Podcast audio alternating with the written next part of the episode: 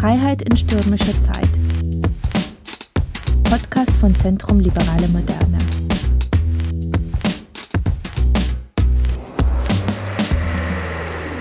Freiheit in stürmischer Zeit. Diesen Titel haben wir uns ausgedacht zu einer Zeit, als wir noch nicht einen so massiven Krieg mitten in Europa, in der Ukraine hatten, der zwar seit 2014 begonnen hat, aber seit anderthalb Jahren zu einem großen, mächtigen Krieg sich ausgewachsen hat, wie wir ihn seit 1939 in Europa nicht mehr gesehen haben.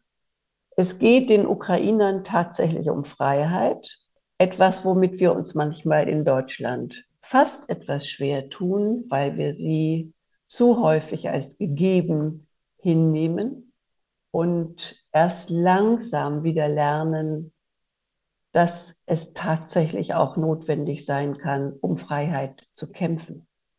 Insofern haben wir oft mit Luxusproblemen zu tun bei uns, wenn ich das mal so in Anführungszeichen sagen darf. Wir sprechen heute mit Gustav Gressel. Er ist ein alter Freund. Deswegen mache ich hier auch keine Mätzchen mit dem Sie oder so. Gustav Gressel ist, und das werden Sie gleich hören, ähm, österreichischer Herkunft. Und er ist, und das unterscheidet ihn von vielen von uns, die wir jetzt unseren Senf zu der ukrainischen Frage dazugeben, tatsächlich aktiver Offizier gewesen. Flugabwehr habe ich gerade gelernt. Und er spricht also von etwas, von dem er tatsächlich aus seiner eigenen Berufszeit etwas versteht. Er ist jetzt seit vielen Jahren Analyst beim ICFR, European Council on Foreign Relations. Und uns beide verbindet, äh, verbinden Gespräche, die wir geführt haben, unter anderem über Bosnien. Wir waren beide 30 Jahre jünger und trotzdem haben wir sehr nahe erlebt, dass der Westen, wie immer man ihn definiert, nicht so entschieden war, wie er hätte sein können und müssen. Viele Menschen haben ihr Leben verloren. Manches ist etwas ähnlich, nämlich starke Worte, aber weniger starke Taten. Und das ist etwas, was uns beide seit Bosnien, wo wir das Gefühl hatten, selbst wenn dann nach der großen Katastrophe Srebrenica interveniert worden ist, haben so viele Menschen Leid erfahren, was nicht nötig gewesen wäre, wenn wir mutiger, entschiedener und streitbarer gewesen wären im Westen. Und es verlässt uns das Gefühl nicht, dass sich das wiederholen könnte oder schon jetzt wiederholt in der Ukraine. Darüber wollen wir heute sprechen. Lieber Gustav, Deutschland ist, ich habe das Gefühl, oft recht stolz auf sich. Die politische Elite, Klasse, wie immer man sie nennen möchte. Denn wir reklamieren, schaut euch doch mal an, wie wir mit der Zeitenwende uns rasant verändert haben und nun unseren Aufgaben in hervorragender Weise nachkommen, also auch in militärischer Hinsicht, äh, was für Deutschland ja immer eher der Umgang mit Teufelszeug ist. Gustav, vielleicht zunächst einmal ein Blick darauf, wie gut und sind wir denn in der Performance dieser Zeitenwende? Weite Frage. Ähm, ich würde sagen, die Zeitenwende hat nicht nur eine militärische Dimension, die hat eine wirtschaftliche Dimension, eine energiepolitische Dimension, eine nachrichtendienstliche äh, kontersubversive Dimension und eine militärische die wirtschaftlich-energiepolitische Dimension der Zeitenwende, glaube ich, ist am weitesten fortgeschritten. Das war eigentlich gar nicht so selbstverständlich, dass sich äh, Deutschland vom russischen Gas abnabelt äh, und das Ganze auch äh, überlebt, soweit äh, recht gut. Also mein Deutschland hat natürlich wirtschaftliche Probleme, hat Standortprobleme, Äh, aber im Gegensatz zum, also man soll da nicht den Bruder Müllers Glauben schenken, dass das alles an der Energiefrage hängt. Da gibt es andere Strukturprobleme, die energieunabhängig sind. Und eigentlich diese, diese, diese Gasmarktabnabelung ist äh, für die Größe des Problems relativ schnell und relativ äh, gut geglückt. Ähm, da, da gebührt Habeck eigentlich ein viel größeres Lob, als das äh, in der Presse so ausgedrückt wird. Ähm, dann haben wir die militärische Zeitenwende, die ist äh, vertagt im Grunde. Also wir haben ja jetzt dieses Sondervermögen, auf das sich jeder ganz stolz äh, bezieht. Nur das Sondervermögen ist im Grunde ein Beschaffungstopf, aus dem ganz dringend äh, Material nachgekauft wird, um äh, die Zusagen, die Deutschland 2014 in Wales und 2016 äh, in Warschau der NATO gegeben hat, um die halbwegs einhalten zu können. Das heißt schon um vergangene Zusagen, vergangener Planungsprozesse. Und es ist auch äh, nur das äh, Beschaffungsgeld für gewisse äh, Kapazitäten, also Flugzeuge, äh, militärischer Funk, der vernünftig NATO-kompatibel ist, etc. Das ist noch nicht die Betriebskosten äh, für dieses Gerät. Das sind noch nicht die äh, Kosten für Mannschaften, wobei Aufwuchsproblem der Bundeswehr sowieso ein sozusagen separates Thema ist. Ähm, das heißt, das ist vertagt. Irgendwann muss ein Finanzminister nach Lindner mal äh, Spitz oder Kopf sagen, äh, wie es wirklich mit der Bundeswehr weitergeht. Und ob Deutschland eigentlich gedenkt, jetzt die neuen Zusagen, die man jetzt auch in Vilnius gemacht hat, über eine erhöhte Präsenz an der Ostflanke und erhöhte Bereitschaft schwerer Kräfte in, in der Tiefe des NATO-Dispositivs, ob man das eigentlich auch gedenkt umzusetzen oder nicht. Ähm, ich glaube, der Verteidigungsminister will hier eigentlich ernste Dinge machen, aber äh, das äh, liegt genauso wie es unter vergangenen Verteidigungsministern äh, eigentlich im Finanzressort, ob das möglich ist oder nicht. Ähm, und dann ist sozusagen noch ein Bummelzug hinterher, die nachrichtendienstliche Zeitenwende. Auch da geschieht langsam was. Wir haben Schließung konsularischer Betriebe, wir haben äh, erhöhte Aufmerksamkeit, aber da gibt es noch viel aufzuarbeiten.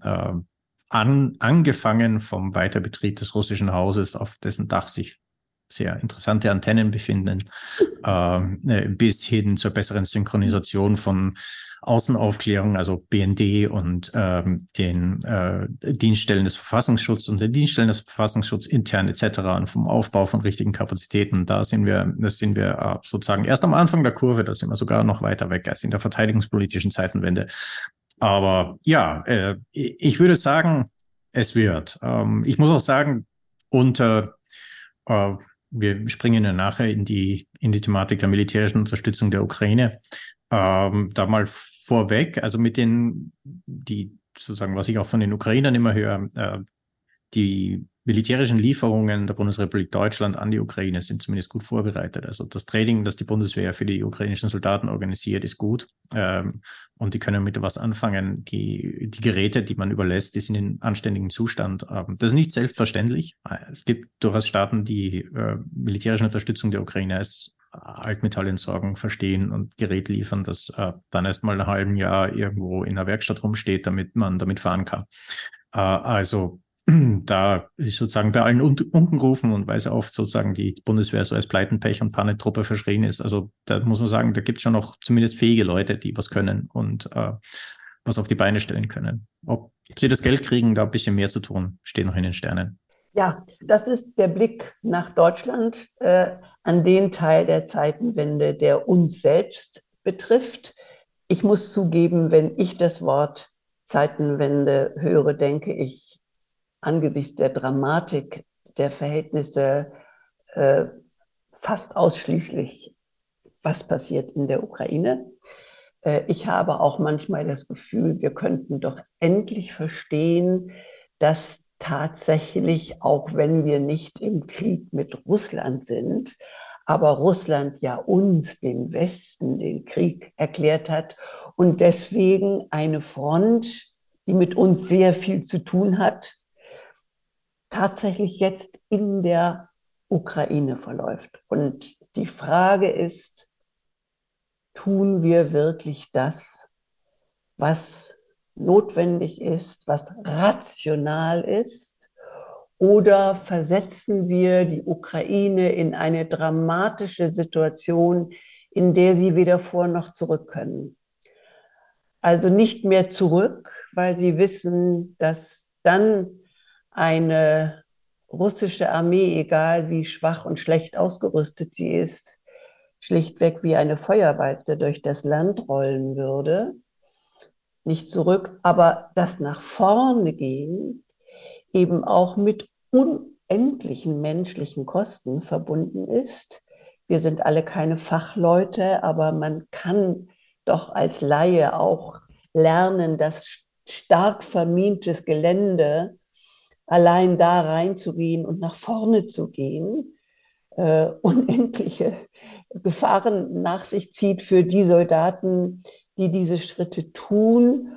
Und gleichzeitig ist ja international doch immer mit großer Zuversicht davon gesprochen worden, mit der Frühjahrsoffensive werden wir sehen, dass die Ukraine genauso stark ist wie damals in Kiew, wo wir es ihr nicht zugetraut hatten, und in Kharkiv, wo sie so wunderbar nach vorne gegangen sind. Ja, ähm, zwei Gemengelagen. Ähm, das erste, das strategische Ziel oder wozu betreiben wir das überhaupt? Und da ist eigentlich, gibt es eine sozusagen einen Riss in der NATO. Da gibt es auf der einen Seite die USA und das Kanzleramt. Ähm, oder beziehungsweise das Weiße Haus und das Kanzleramt, das den ganzen Konflikt und äh, der Primärprämisse Eskalationsverhinderung betrachtet. Also was auch immer dort geschieht, wir müssen in erster Linie darauf schauen, dass es nicht weiter eskaliert und dass es nicht zum Atomkrieg kommt. Äh, wie realistisch der Einsatz von Nuklearwaffen ist, äh, das wird oft unter den Tisch gekehrt äh, oder sehr lausig behandelt. Äh, sowohl im Weißen Haus als auch im Kanzleramt ist auch die strategische Prämisse, dass das Nachkriegsverhältnis zu Russland und wie sich Moskau entwickelt, wichtiger ist als das Nachkriegsverhältnis zur Ukraine. Blödner ist das einmal über die Lippen gerutscht und äh, im Weißen Haus klingt das äh, auch leider immer wieder öfter durch. Und äh, ist in Deutschland oft so die Vorstellung, dass sozusagen, dass es in Washington keine Putin-Versteher gäbe. Äh, dem ist leider nicht so und die sind zum Teil in, in Washington auch ganz gut vernetzt und auch ähm, haben recht guten Draht ins Weiße Haus, leider Gottes. Und deshalb, wenn man sich anschaut, was Jarab oder Graham äh, so erzählen, das ist, äh, ist, ist, ist, leider nicht nur die Privatmeinung von Thinktankern, sondern das strahlt dort auch in, zumindest, zumindest ins Weiße Haus rein. Natürlich ist Darf ich kurz unterbrechen, Gustav? Ja. Heißt das, ähm, was ja eine berechtigte Frage ist, was sollen wir eigentlich mit diesem Russland machen? Muss man da mal einen Zaun drum ziehen? Heißt das, Gebt ihnen die Hälfte?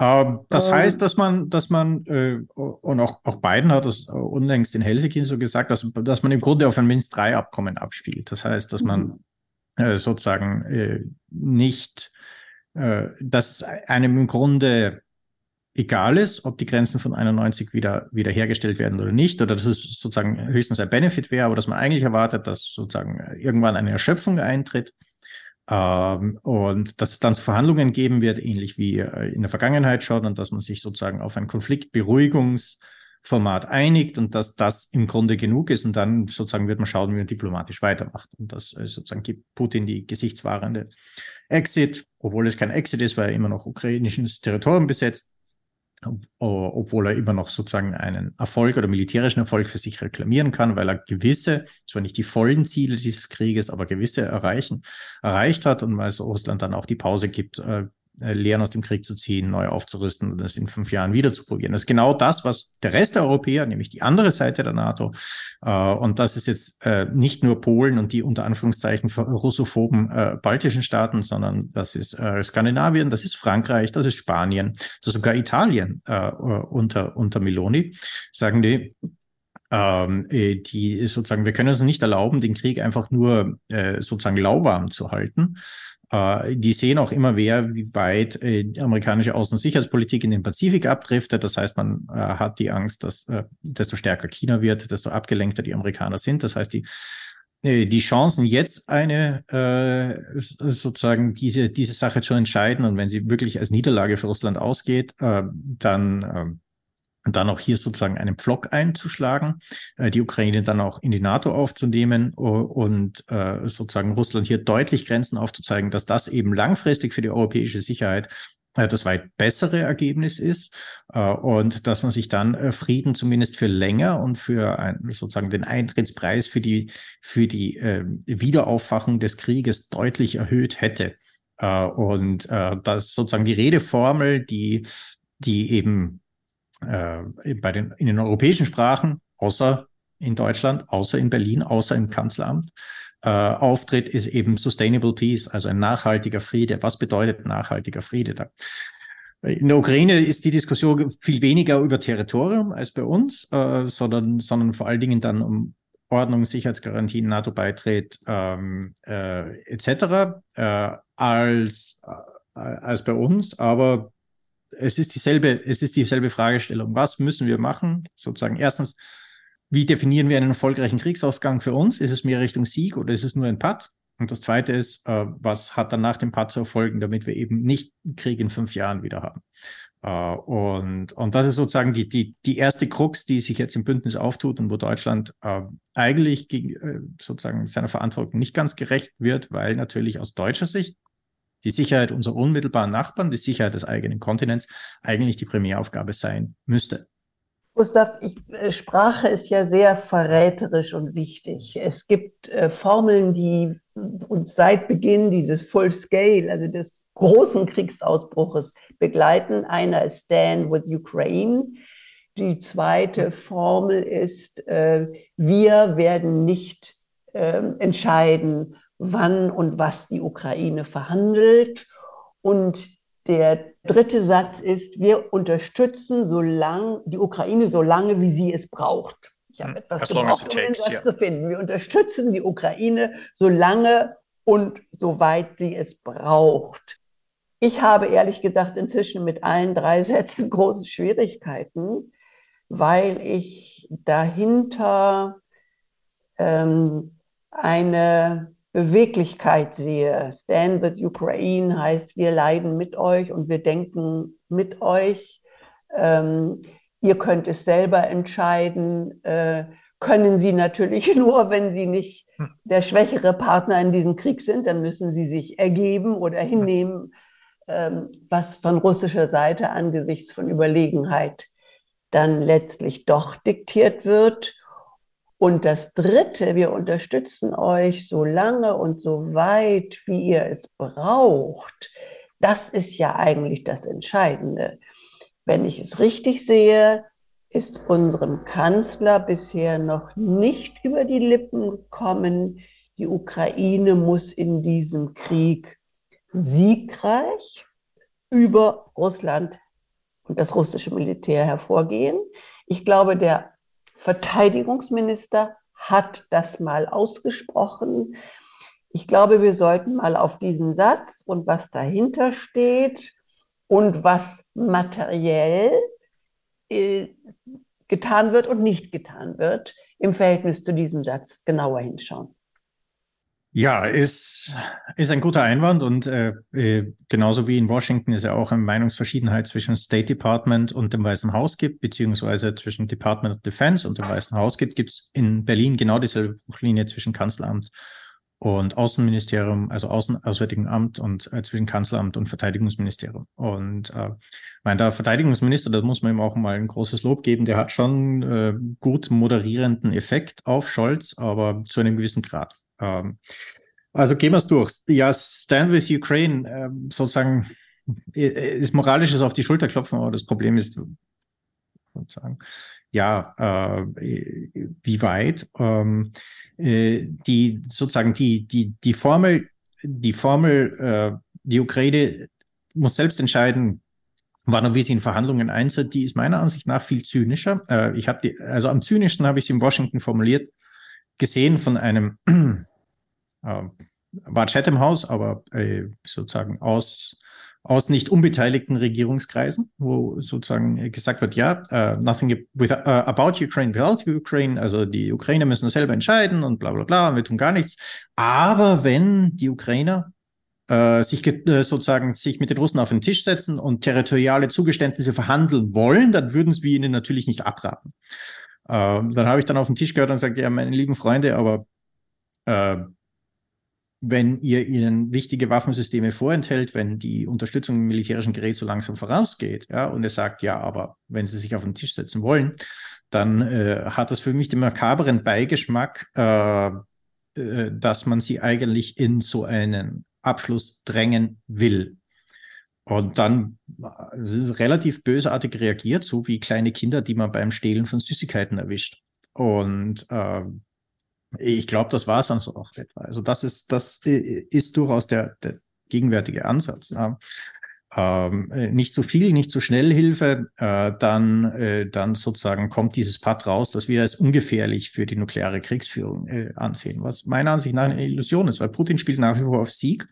Und diese Unentschlossenheit im Westen und die, die sozusagen zögerliche Unterstützung ist äh, für Putin genau das Signal, das er hören will und, und sieht, indem er weiß, okay, äh, da kommt mal auf die absehbare Zeit, kommt da nichts Schlimmes für mich raus. Und sozusagen die zwei Jahre, die äh, drücke ich jetzt mal den Krieg durch oder das ein, ein, eineinhalb Jahr bis zur amerikanischen Präsidentschaftswahl. Dann schauen wir mal, was für Präsident das wird. Ähm, äh, äh, kommt ja aus manchen Ecken des Re republikanischen beziehungsweise des äh, sehr linken demokratischen Spektrums ja gen genügend Müll, auf dem ich bauen kann.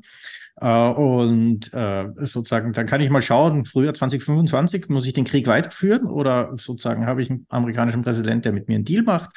Und äh, ich, also die russische Rüstungsproduktion läuft wieder hoch. Äh, Sanktionen haben immer nur temporär äh, sozusagen einen temporären Schockeffekt. Man muss auch sagen, die russische Rüstungsindustrie äh, ist es sich nicht einmal wert, äh, sozusagen viele europäische und amerikanische Produkte mit chinesischen zu substituieren, sondern sie äh, suchen sich nur bessere Schmuggelrouten und ähm, äh, äh, weiß, äh, über den Geheimdienst, über äh, Scheinunternehmen in Drittstaaten wird importiert und sie fahren wieder hoch. Ähm, sie werden ab jetzt ungefähr 250 Kampfpanzer im Jahr produzieren. Sie werden ab jetzt in etwa 500 Schützenpanzer, Mannschaftstransportpanzer im, im Jahr produzieren. Sie werden in etwa 20 Kampfflugzeuge im Jahr, 20, 30 Kampfflugzeuge im Jahr produzieren. Sie werden in etwa 50 äh, Langstreckenraketen, also ballistisch und Luftatmen Cruise Missiles pro Monat produziert. Und äh, das ist weit mehr, als der Westen baut und der Westen der Ukraine zukommen lässt. Und das wird natürlich keinen unmittelbaren Fronteffekt haben, äh, weil die weil natürlich auf beiden Seiten der Nachschub an Material die Ausfälle nicht deckt, aber in zwei, drei Jahren äh, schaut es für die Ukraine bitter aus. Und ähm, wenn man hier, hier in, weder in Washington noch in Berlin kriegt man von politischer Stelle vernünftige Aussagen, was, welche Maßnahmen getroffen werden sollen, äh, um, um die Ukraine über zwei, drei, vier Jahre im Krieg zu halten. Das heißt immer, das ist alles viel zu langfristig. Ne? Äh, so lange dauert der Krieg nicht. Ähm, das habe ich, habe ich für Maßnahmen, die ein Jahr gedauert hätte, letztes Jahr im Krieg auch schon gehört, dass in einem Jahr, wer weiß, was in einem Jahr ist, äh, ist ja der Krieg schon längst vorbei. Ähm, äh, es wird immer zu lang bleiben und so wird, wenn es, wenn es so weitergeht, die Ukraine in, durchaus in ein, zwei, drei Jahren in einer recht schlechten Situation sitzen. Ähm, und dann wird es eben nicht zu Verhandlungen kommen, dann kommt es eben nicht zu äh, Minsk 3, sondern äh, dann feiert Russland einen Erdrückungssieg. Äh, wahrscheinlich über die Ukraine und über den Westen, wenn ich Über die Ukraine, über den Westen, ja. äh, verschiebt sich vorwärts, zwar wahrscheinlich mhm. zu Kosten von 400.000, 500.000 toten Russen, aber der Sieg ist ihrs. Mhm. Äh, Stand with Ukraine, du hast eben gesagt, das ist ein moralischer Satz und der ist ja durchaus von vielen Menschen, also wenn man an die ersten Tage denkt, die Fahnen, er ist ja wirklich gut gemeint gewesen und hat ausgedrückt eine Sympathie für das ukrainische Volk. Trotzdem denke ich, ist die Moral oder ähm, die ethische Verpflichtung gegenüber diesen Kriegsverbrechen, Verbrechen gegen die Menschlichkeit. Ich glaube, es wird auch eines Tages zum Vorschein kommen, dass alle Kriterien eines Genozids getroffen werden durch das Vorgehen des russischen Militärs. Ähm, das alles erweckt ja den Eindruck, dass wir doch von weitem auf die Ukraine schauen. Also wir haben vielleicht moralische, ethische Verpflichtungen, aber es äh, sagt nicht, es geht um uns. Und unser Engagement, auch wenn man daran denkt, dass wir eine Demokratie sind, wo äh, Regierungen sich zur Wahl stellen müssen, ist es natürlich ein Unterschied, ob ich dem Wahlvolk sage, wir sind, haben ein großes, gutes ethisches Gewissen, das werden wir auch weiter verfolgen, auch zu euren Lasten. Man sagt nur Energiepreise. Ähm, oder ob man, ob die Regierung, ob die politische Debatte bedeutet Freiheit in stürmischer Zeit. Es geht um uns. Vielleicht sollten wir uns darüber noch einmal unterhalten. Das scheint mir ein ganz großer Mangel in der politischen Debatte zu sein. Äh, ich kann jetzt gerade nicht sehen, Völker. Äh, ich, ich, die die Podcast-Hörer okay. können jetzt auch nicht äh, sehen, genau. was ich hier in dem Bildschirm halte, deshalb versuche ich das mal zu umschreiben.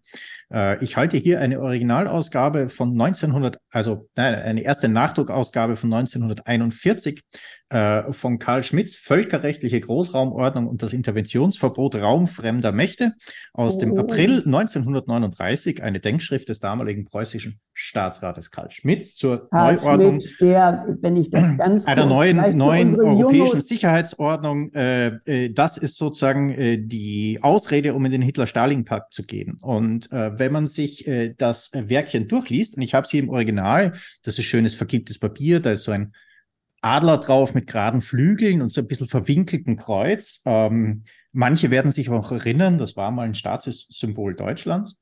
Also Gustav, ganz kurz für unsere ja. jüngeren Hörer ja. vielleicht. Karl Schmidt war der ähm, juristische große Begleiter von Hitler.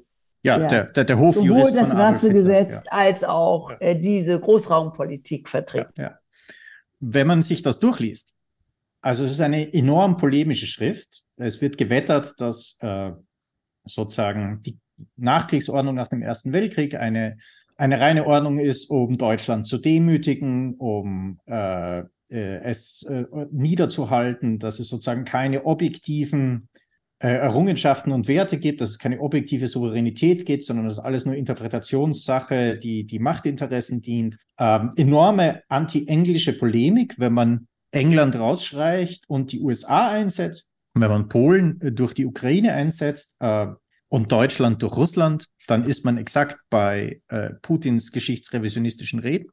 Dann ist man vor allen Dingen exakt bei dem russischen Vorschlag vom 21. Dezember 2021 äh, über die neue Sicherheitsordnung in Europa, die man eben vor diesem Krieg äh, an äh, das Weiße Haus, an die NATO äh, überbracht hat, äh, die man sozusagen als langfristiges Kriegsziel sieht, denn äh, ein Sieg in der Ukraine und ein Einverleiben der Ukraine in das Großrussische Reich ist ja eine Vorbedingung für die Wiedererlangung echter Großmachtstärke äh, Russlands und nicht das Endziel in sich selbst.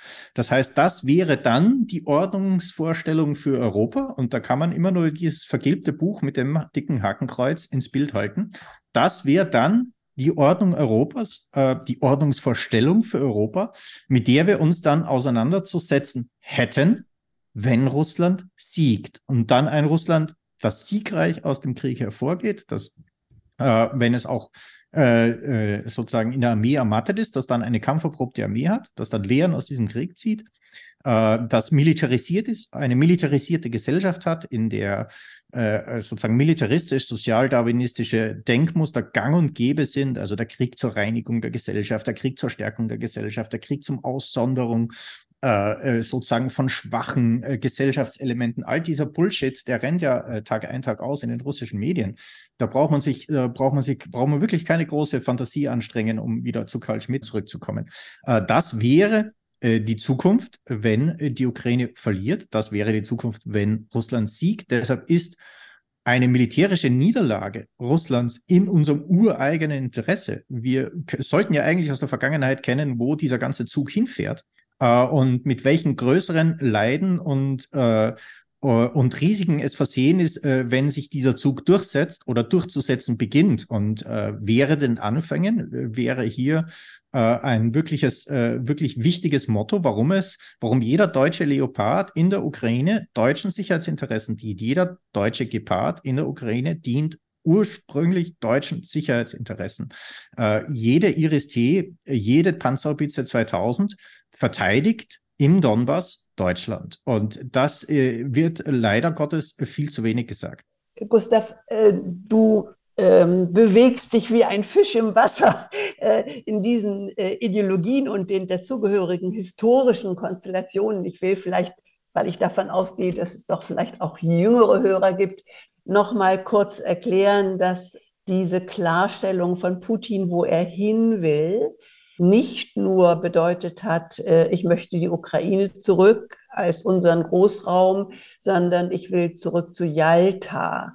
Und Jalta bedeutet, dass auch die Länder, die wir inzwischen, inzwischen doch ganz selbstverständlich als Mitglied der EU und der NATO sehen, also Polen vor allen Dingen, äh, auch die baltischen Staaten, also die Staaten, die dem Warschauer Pakt angehörten und deswegen zum Großraum des sowjetischen Imperiums gehört hatten, dass die wieder zurück sollen in diesen nicht sowjetischen, aber russischen Großraum, also eigentlich tatsächlich wieder zurück zu 1989 zur Teilung Europas. Ich sage ich, das. Ich würde sogar sagen, noch schlimmer. Also mhm. äh, er hat ja die, die, den Abzug amerikanischer Atomwaffen äh, gefordert, äh, viele andere Punkte, die ein Aufweichen der amerikanischen Beistandsverpflichtung gegenüber allen europäischen Staaten äh, darstellen. Äh, aus Putins Sicht sind die Europäer äh, ein, ein Haufen weicher, verschwulter Waschlappen, die also sozusagen nicht mehr um ihren Platz in der Geschichte kämpfen wollen, die Beute sind und die jetzt sozusagen in die großrussisch-eurasische Sphäre ein verleibt werden wollen. Deshalb arbeitet man ja hier auch mit den politischen Kräften, die ein ähnliches Ordnungsverständnis haben, äh, von den französisch extremen Rechten bis zur AfD. Die, die aus Moskau sind wir Beute. Äh, da ist nicht nur die DDR Beute, äh, da ist nicht nur sozusagen der alte eiserne Vorhang da. Äh, in, in, in Putins Weltsicht äh, sind die Europäer als Ganzes schwach und wenn man die Amerikaner nur aus Europa rausschmeißt, dann ist äh, sozusagen die Tür offen. Gustav, dann kommt aber jetzt die Preisfrage.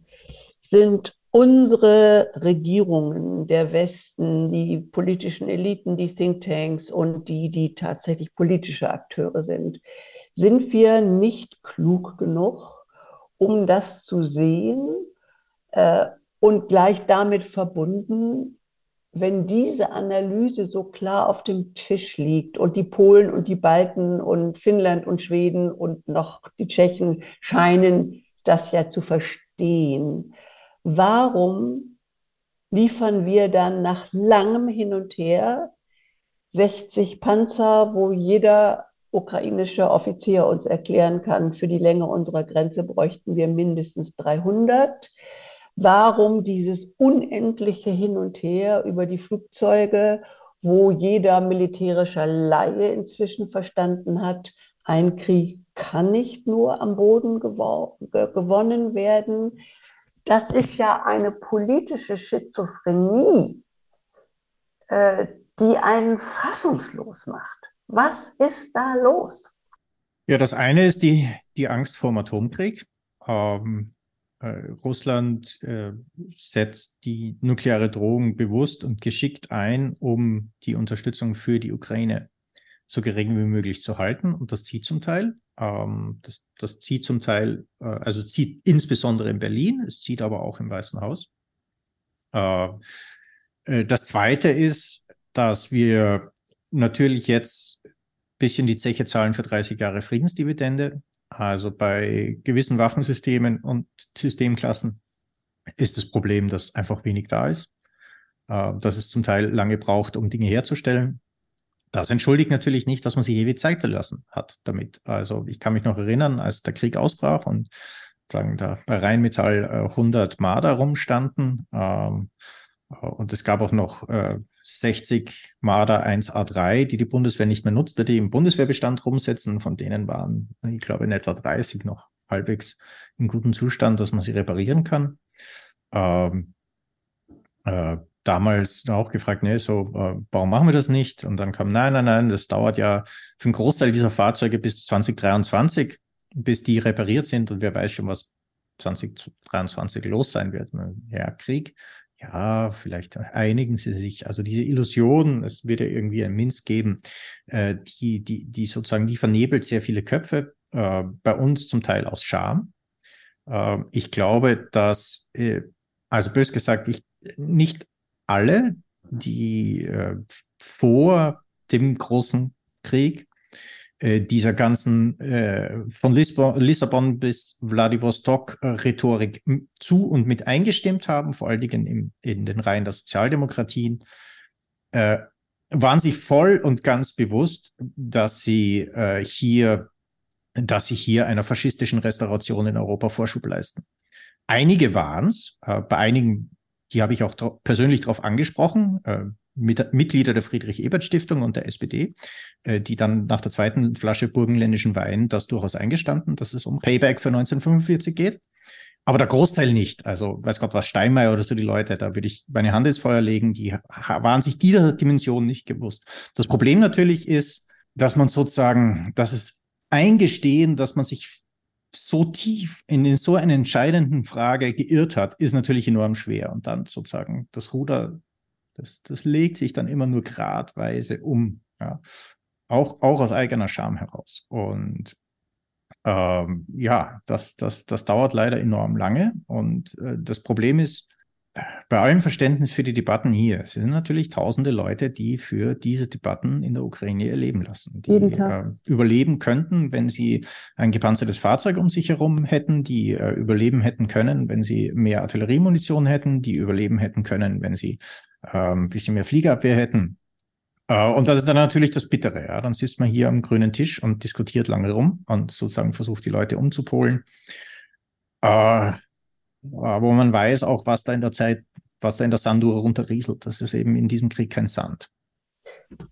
Gustav, das bedeutet doch, wenn wir nochmal mit dem Begriff Zeitenwende auf und das Gesprächsende zusteuern, dass wir die Tiefe und die Dimension dessen, was hinter der Mattscheibe Krieg und Front in der Ukraine sich abspielt, in keinster Weise als das erkannt haben, was es wirklich ist, tatsächlich eine Jahrhundertauseinandersetzung.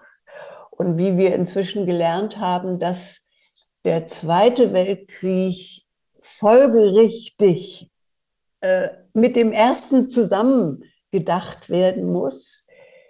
Jetzt vielleicht die erschreckende Erkenntnis, dass äh, ein Krieg beginnt 2014, muss man immer wieder sagen, aber jetzt äh, 2022, sogar mit dem Zweiten Weltkrieg und seinem Ende zusammengedacht werden muss also eine viel, viel tiefer gehende historische Dimension hat, als wir jemals für möglich gehalten haben.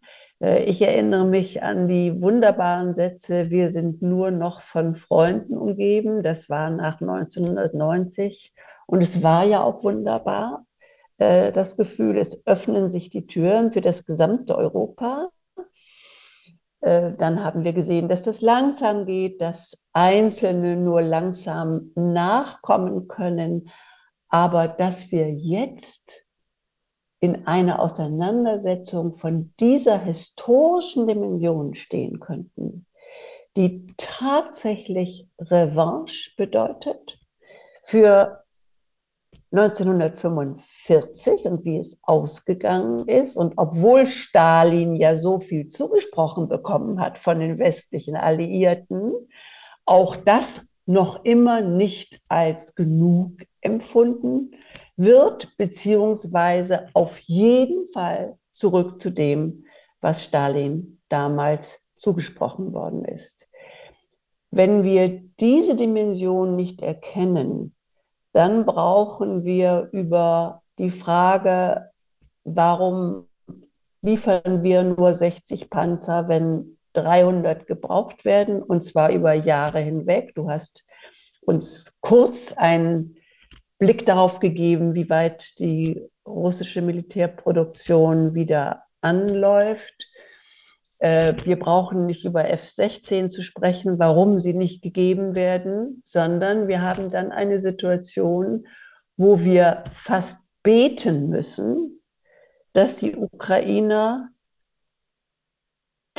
das Bollwerk aufrechterhalten, damit wir genug Zeit bekommen, um zu verstehen, worum es geht, dass es um uns geht. Also Zeitenwende viel mehr uns noch an neuem und schmerzhaften Denken abverlangt, als wir mit einer gewissen Selbstzufriedenheit derzeit von uns selber denken. Ja, es ist natürlich bedrückend. Ähm, mir fällt bei dieser Diskussion der, ich glaube, es war der damalige äh, Außenminister Litauens ein, aber ich kann mich, oder Lettlands, Lettlands, sorry, ähm, der im März 38 äh, als äh, sozusagen die, die britisch-französische Presse gesagt hat, okay, Adolf hat seinen Hinterhof eingenommen und so, das ist ja Wiedervereinigung der Deutschen, die Österreicher wollten sowieso, was zu einem gewissen Teil damals auch stimmte. Ähm, Wäre wär das Referendum frei gewesen, hätte er wahrscheinlich 60 Prozent bekommen. Aber äh, der schrieb damals, äh, der Verzicht Österreichs, militärischen Widerstand zu leisten, bedeutet Krieg in Europa binnen 18 Monaten. 18 Monate später war es September 39.